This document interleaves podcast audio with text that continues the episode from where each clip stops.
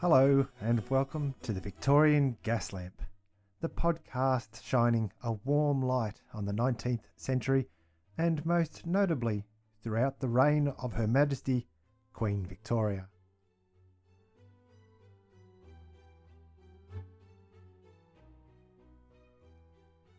Episode 31 Starting from Scratch.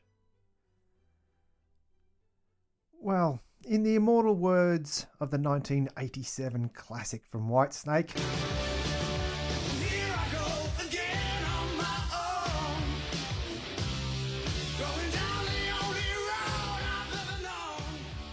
I can safely say now that I'm the only Victorian history podcast to have ever played 80s rock. I know I have been gone for a while, but it is great to be back and recording again. To those that have reached out while I have been busy writing and not recording, big thank you. It's always great hearing from people who love history and this era in particular. I had planned on having episodes out before now. It does take me a while, unfortunately. I wrote most of the original series during lockdowns here in Australia, so I had plenty of time to read and write. This year, however, has kind of gotten away from me, but I was determined to get an episode out this particular week. And then, of course, we had the sad news of the passing of Her Majesty Queen Elizabeth II. At the time I'm recording this, well, the funeral was last night, and I have to say, no one does pageantry like the United Kingdom. An amazing send off for a woman devoted to service. And the other reason I was striving to have an episode out this week is because this time next week I shall be in Glasgow. Yes, my wife and I are finally getting the chance to get back to Scotland during a three week break that is two years late, but we are going to be travelling around what is known as the North Coast 500. For those of you unfamiliar with this road trip, we're basically driving all around the coast of the top end of Scotland. I do plan on having another episode drop while we're away, as I like to keep them sort of coming out fortnightly. So make sure you subscribe on your podcast app of choice so that you don't miss out. I will be going crazy with photos, I am sure, but will try and control myself. But I'll definitely be putting some up on the Instagram account. So make sure to have a look. Just search for Victorian Gas Lamp. I'm sure you'll find me there. So that's the housekeeping all out of the way, and as I start on what I guess is the second season of the Victorian Gas Lamp, I guess it is kind of like starting from scratch. Which is me segueing beautifully into this episode's topic. Because this episode, we're heading down into the underground world of Victorian era Fight Club. Yes, ladies and gentlemen, it's time to talk about Fight Club. The first rule of Fight Club is you do not talk about Fight Club. The second rule of Fight Club is you do not talk about Fight Club. Sorry, Brad, we really are going to be talking about it. Now, ever since one guy thought he was better than the other guy, there have been fights. First off, they were probably over who got the better looking woman, because, hey, boys will be boys. But then, in the interests of civility, and no doubt the idea that a dollar or a pound could be made on who might win, fighting moved from a savage brawl to what has become known as boxing. As for the name of boxing, well, the best I can find out on that is when two men were going to fight, spectators would hold a rope and form a ring in which the fighter would challenge local men. But because the two competitors were boxed in by the spectators, it's speculated that this is where the term boxing came from. Initially, many of these fights were between roving boxers seeking challenges and the opportunity to make some money from their fighting. If you wanted to try your chances against the fighter, you would toss your hat into the ring, which is where that phrase comes from, and challenge him accordingly. But later on, when the crowds increased and it became more important to organise the events, the use of men holding a rope fell by the wayside and wooden stakes were used to create an area to fight in. Despite this now clearly being a square, the old shape remained in the consciousness of the spectators, and to this day we still call that squared off zone a ring. Insofar as boxing in the United Kingdom goes, well, the first formal bout is listed as having occurred back in 1681. Didn't take long for people to continue organising people to pound on each other, and by 1698, regular contests were being held at the Royal Theatre in London. that does make me laugh because can you imagine some patron of the arts in London today finding out that their beloved theatre used to be a place people fought bare knuckled and bloody? Mortified, they probably wouldn't believe it, but hey, I would reply to them, is it art? anyway, during this time, the purse for the fight was whatever was agreed upon. Naturally, people made side bets on the outcome too. And yes, you would be correct in your belief that these fights were fought bare knuckled. No gloves here, it was all about skin on skin and pounding it out without rules. These days we have different weight divisions to segment the various boxes, but back in the day it was anyone willing to get in. Hey, you took your chances, no matter how big the other guy is. These days, a round in boxing is three minutes. And trust me, if you've ever tried to go 100% physically for three minutes, that's long enough. Spin class, anyone? No? In the early days of boxing, though, a round lasted as long as it took to put the other guy on the ground one minute or ten. You punched on until either of you went down. And the fight went on as long as it took until someone could no longer fight. And in the early days, knocking someone down didn't mean you stopped. It meant you got some extra licks in before they had to start the next round. This last dishonourable act was allowed until around the mid 1700s when they finally put a stop to it. As I said, there were no weight divisions, so to a large extent, basically the biggest guy fighting usually won.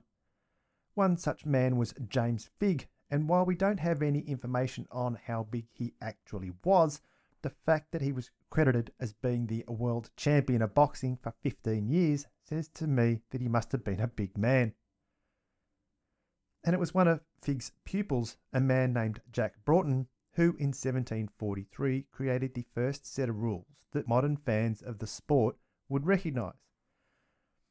It's thought that he created the rules because he had caused the death of a fighter in a match, although I couldn't find any proof of that. But it was nearly a hundred years later, in 1838, and our century of interest, that the more comprehensive London prize ring rules came into place. With these new rules, the ring was defined as an area of 24 feet, or 7.32 metres square, and when a fighter went down, that was the end of the round. You could then be helped to your corner, and you had a massive 30 seconds to get yourself together. At that point, you were to make your way, unaided, to a line drawn in the middle of the ring. And if by those 30 seconds you hadn't gotten there, you got an additional 8 count, but then you were regarded as out and forfeiting the fight. And they also removed the kicking, gouging, and headbutting from fights. Oh, and that line drawn in the middle of the ring that was called The Scratch. And that, dear listeners, is where we get the title of this particular episode and the phrase starting from scratch. the things you learn. It's also from this time that we get the term stakes, as in high stakes or stake money. With the poles holding the ring ropes being stakes of wood, the betting money on the fight would be bagged and held on one of the stakes until the fight was over. This bag of money became known as the stake. And aside from this, of course, we all know the phrase of a knockout blow, which of course derives from one man giving a right thumping blow to another. This term for a decisive move has moved into the modern language and also come to mean a highly attractive woman. It's probably less used these days, but saying that a woman was a knockout was a way of complimenting her appearance. But the boxing we know and love, well, know of anyway, from the past really hit its height during the Regency period. This, of course, was the period of time when Prince George, soon to be King George IV, was taking care of business for his dad the continually ailing George III. So we're talking early 1800s here. And it was during this time that the boxers fought bare knuckled and with some degree of sportsmanship, going toe to toe in long, bloody, brutal bouts. It's also important to note that in the early part of the century, that boxing was very much a sport of the working class. But, of course, those making a dollar, or pound in this case, wanted to find ways of making more. And since they didn't have streaming services to create endless channels of mindless content like we endure today, those trying to make quid went to those that had said quid the rich.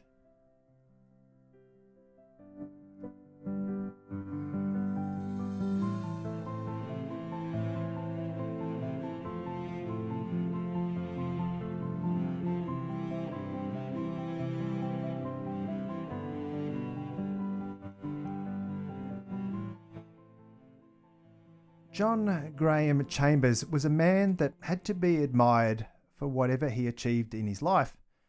He was a Welshman born in 1843 who rowed for Cambridge, was a champion walker, an editor for a newspaper, and then went on to create championship competitions for billiards, boxing, cycling, and wrestling. He also established the Amateur Athletic Club in 1866, which later became the Amateur Athletic Association in 1880. This later group remains the oldest national governing body for athletics in the world. But only a year after creating the Amateur Athletic Club, Chambers was the man who knew that to progress the sport of boxing, they needed serious bank and patronage from the rich. Chambers managed to get the support of John Sholto Douglas, who lent his name to the new rules that would influence boxing right through to this day. Contestants from this time on had to wear padded gloves. A boxing round was limited to the three minutes that we know of today, and which would then be followed up by a rest. Wrestling was no longer allowed, and the classic 10 seconds to get up off the floor was established at this time. It's also here that they created the weight divisions similar to what we know of today. These rules pretty much do continue through to the modern era. And of course, at this point, you're going, Hey, Heath, I've never heard of the Douglas rules. What on earth are you talking about? To which I would reply, Fair cop, the Douglas rules is something I've never heard of either. But when I then also add, Dear listener, did you know that John Sholto Douglas was the ninth Marquis of Queensberry and mayhaps you have heard of the Marquis of Queensberry rules, to which you reply, of course, Silly me, let's go for a pint, my shout. Cheers. Naturally, given the violent nature of boxing at the time, these new rules were roundly scorned. This sort of fighting was considered unmanly. However, as some of the more prominent boxers of the time, including soon to be heavyweight champion James Jem Mace were happy to fight under the new rules, they soon became accepted by the public. As the century went on, boxing became a global sport. Taken to America by British and Irish immigrants, the Americans soon started coming to the United Kingdom to box as well. In addition to the shift in rules, dominance in the ring began to slowly shift to American fighters. The change started perhaps with American fighters competing in Britain during the Regency era. And boy, did things get entertaining then.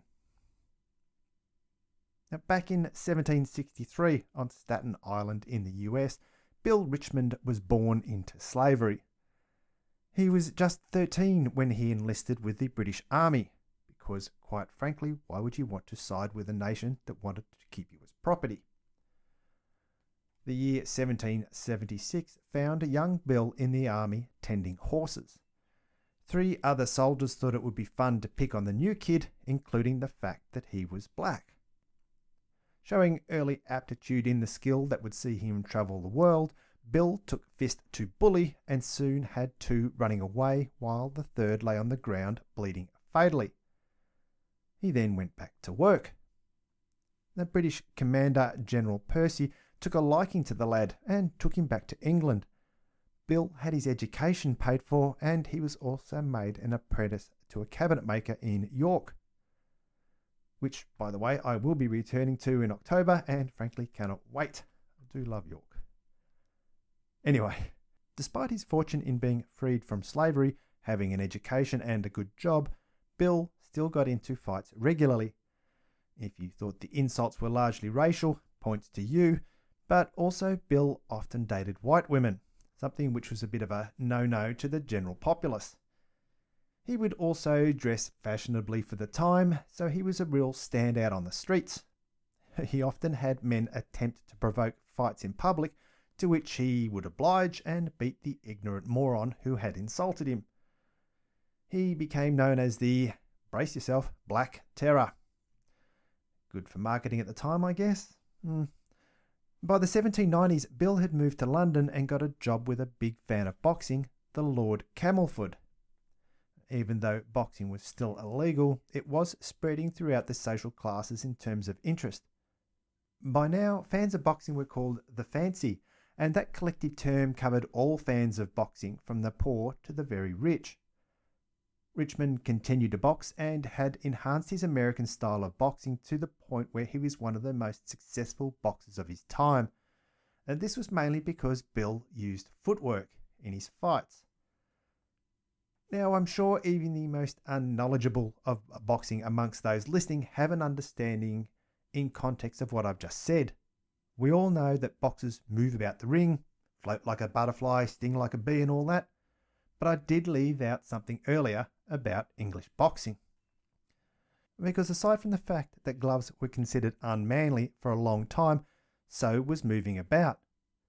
That scratch line I mentioned earlier, you put your toe on it and you went for it, blow for blow, take the hits and dish them out. You didn't move about and you didn't dodge. You're a man after all, you can take a punch, right? So, when Bill Richmond was moving about the ring, dodging blows and striking back, there were many aficionados of the sport that saw this behaviour as, again, unmanly. But he didn't get hit as much and he won fights. So, for all the inherent racism and sport bias, he was still respected as he carved a niche in English society in a sport that was soon spreading amongst all the classes in its popularity.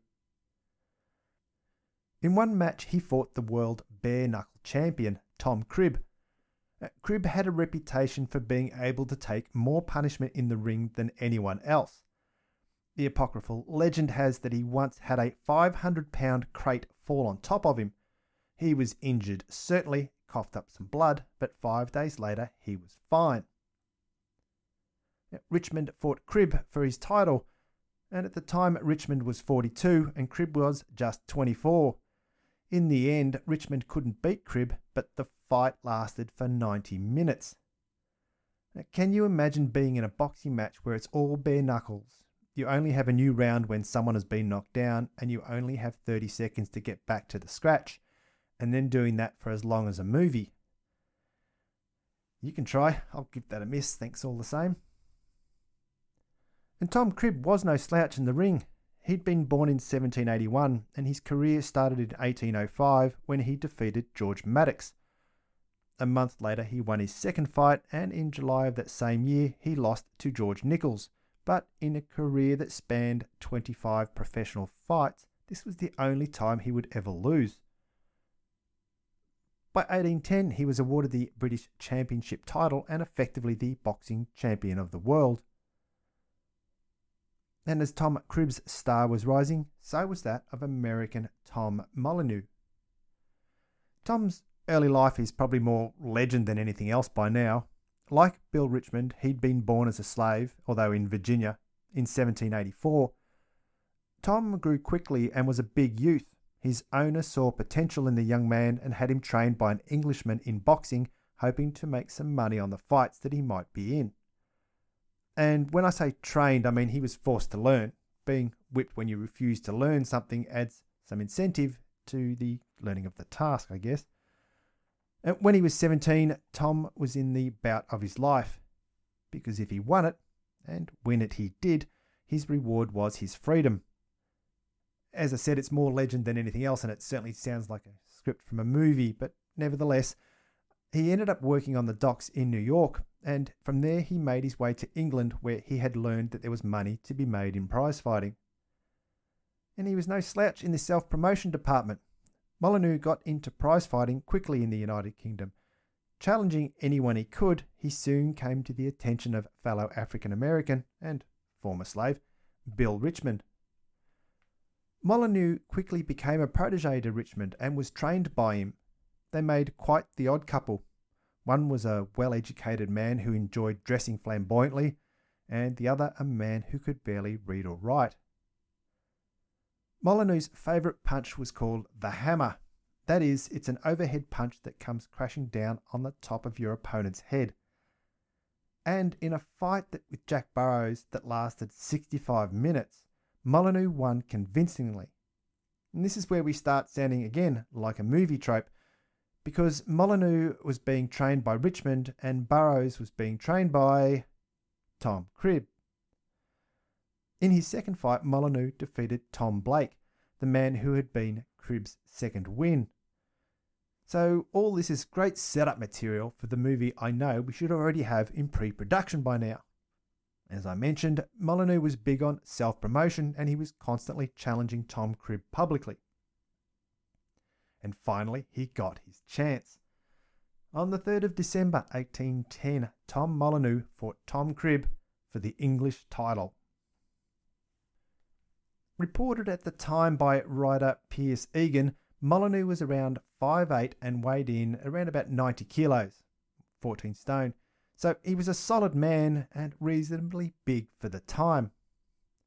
No one thought that this challenger would last long, maybe 10 rounds, but that was all. The fight started and the men went to the scratch.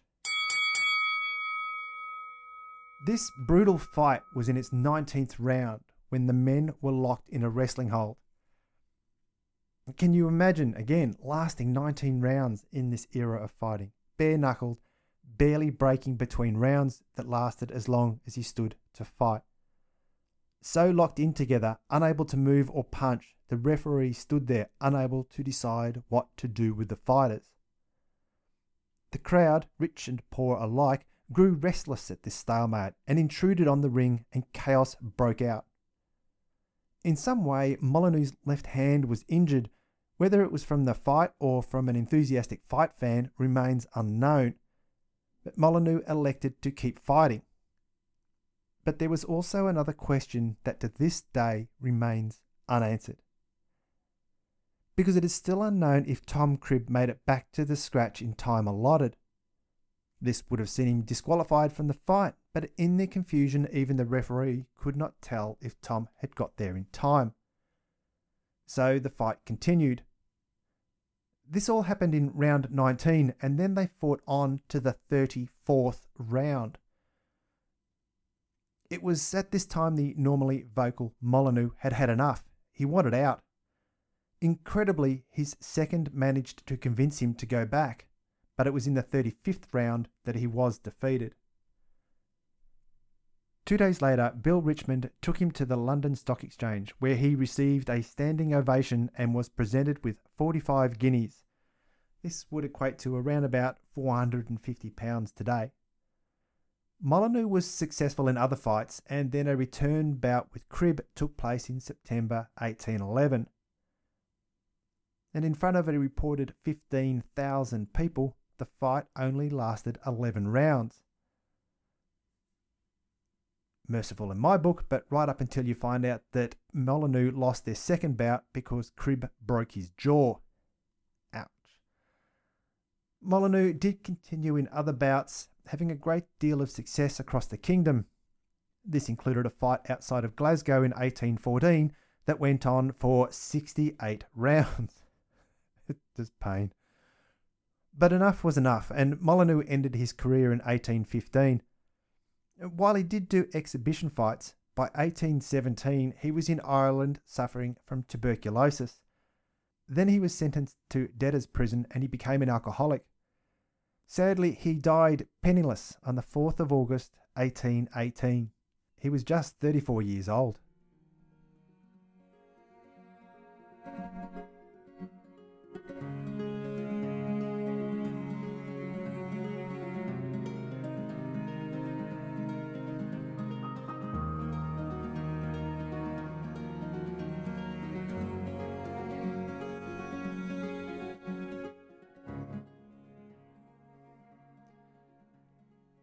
And what of the other boxers I've mentioned?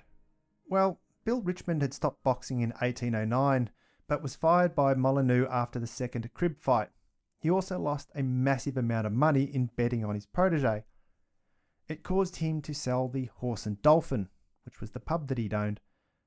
At the age of 50 in 1814, he returned to the ring. He won his fight and then accepted a fight with Tom Shelton, a man who was half his age.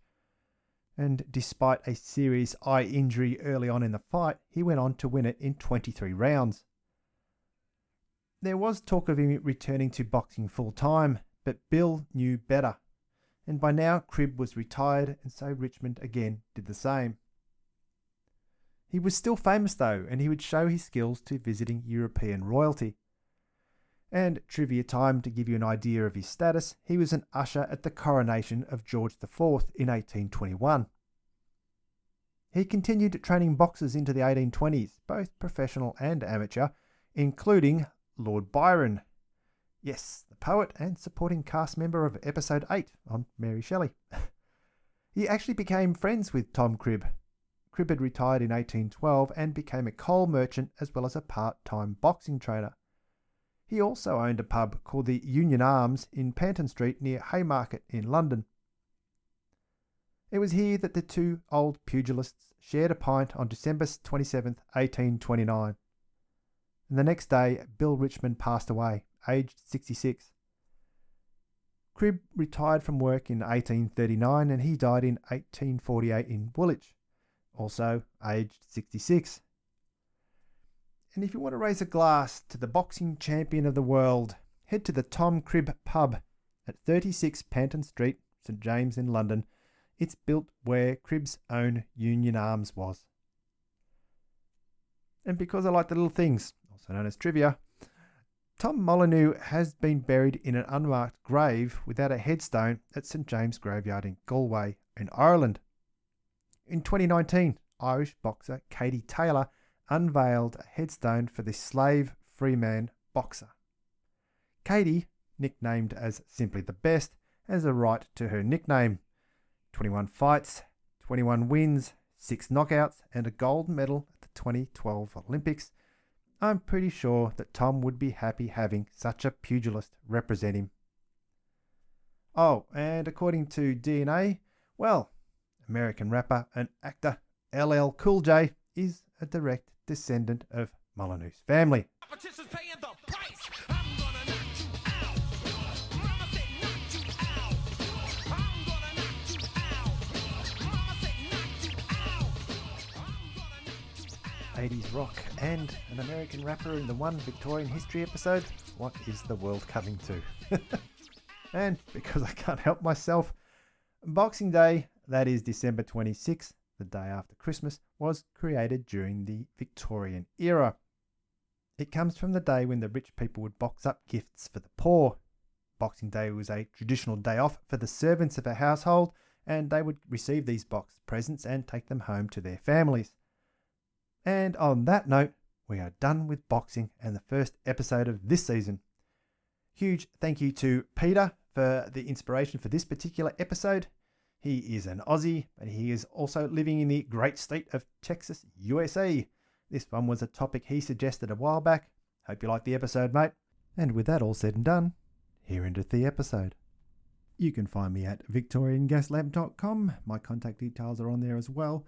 If you could follow me on Twitter, that'd be great at Vic Gaslamp, and more importantly on Instagram, where I post history facts and trivia as well as photos related to the episodes.